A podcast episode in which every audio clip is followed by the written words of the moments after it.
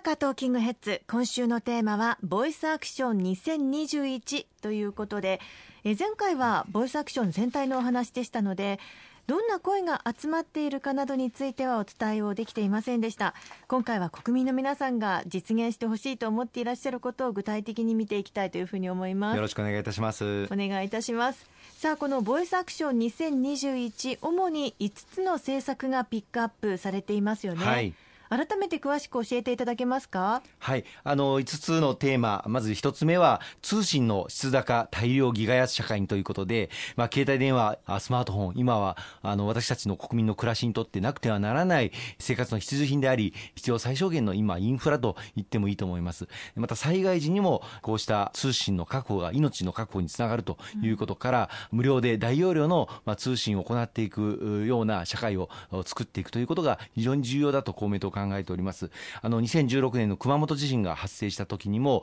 まあ、無料 Wi-Fi の存在が災害時、えー、自分たちの情報を得る上で大変役に立ったというふうに回答をいただいております。まあ、新型コロナの影響で在宅勤務、あるいはオンライン教育なども普及していて、さまざまなソフト面でもこの通信の活用というのが今後ますます広がっていくことが想定されますし、また通信量も増えていきますので、はい、その増えていく通信量、通信バイト数の中で、通信料金の負担が重くなっていってはいけないというふうに考えておりますので、料金の引き下げ、あるいはデータ容量の無制限化、こうしたものをぜひとも、まあ、技術革新とともにですね、うん、えー、公明党後押しをしていきたいというふうに思っています。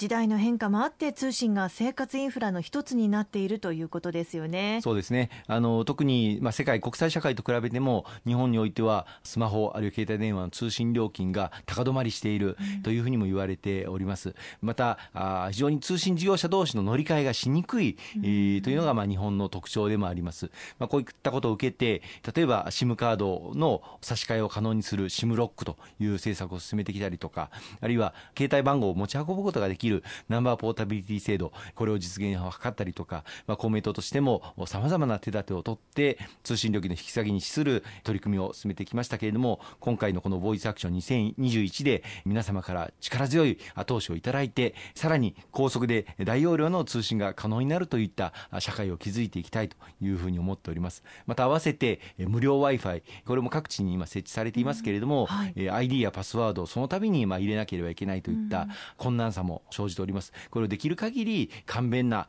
形でアクセスできるような社会というのも合わせて築いていきたいと思いますね。本当にあの今さまざまな情報をスマホだけで得ている方も多いですしコロナ禍でリモート化も進んでいますのでそういった質高大量ギガ安社会というのは必要ですよね、はい、最近日本にいらっしゃる外国人の方々の生活困窮の実態を支援している NPO の方からお聞きする機会がありました、はい、まあ、生活に困窮していらっしゃる外国人の方やはり生活をつなぐ命をつなぐ最後の手段が実はスマホであったりするんですけれども、うん、そのスマホの通信料金も払えなくなってしまっていて無料 Wi-Fi の使えるところに行って母国とのやり取りをされている、まあ、そういう方もあのいらっしゃるということを伺いました。やはり無料 Wi-Fi を利用しやすい環境というのをさらに整備していかないといけないと思いますね。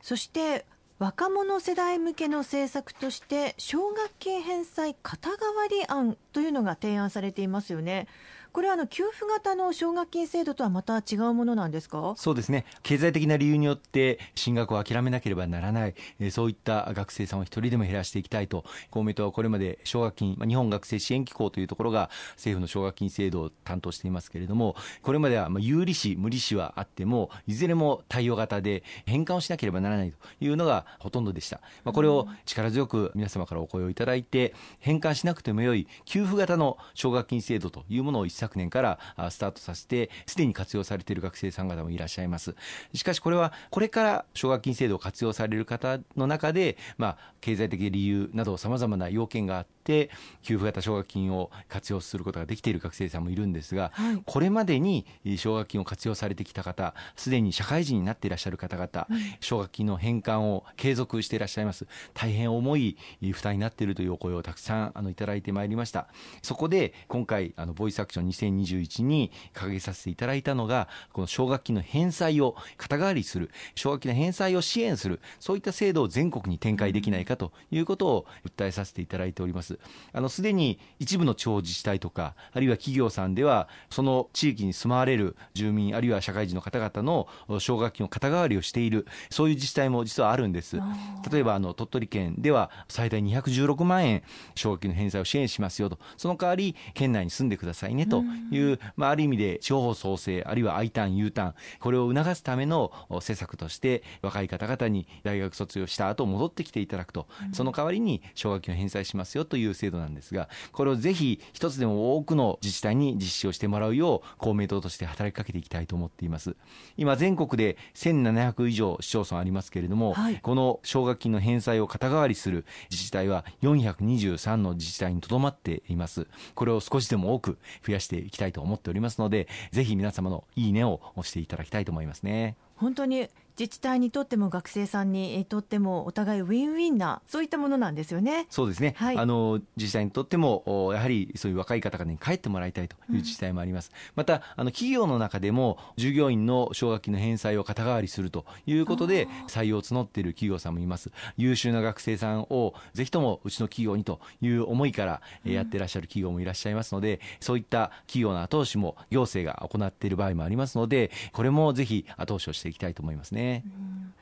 そして実は教育改革というのは常に行われているかと思います、えー、特に今年は35人学級などの大きな改革が実現しました。常に進化しているということなんですね。はい、あの現在、小学校の6学年の中で35人学級が実現をしているのはあの1学年だけになっています、まあ、自治体の取り組みによって実際には1年生と2年生2学年分35人学級やっているところもあるんですが、まあ、国の制度としてやはり今後、まあ、少子化が進む中あるいは子どもたちにきめ細やかな学習環境を提供していくという観点からも、まあ、この少人数学級ぜひとも拡大すべきだということを公明党強く長年あの訴えてまいりました。あのおかげさまで焦点となっていた今年度2021年から少人数学級を進めていくということが決定の運びとなりましてまず今年度は小学2年生が対象で来年から1学年ずつ増やしていて5年かけて全ての学年を35人学級にするという方針が固められまして法律改正も成立の運びを見たところなんです。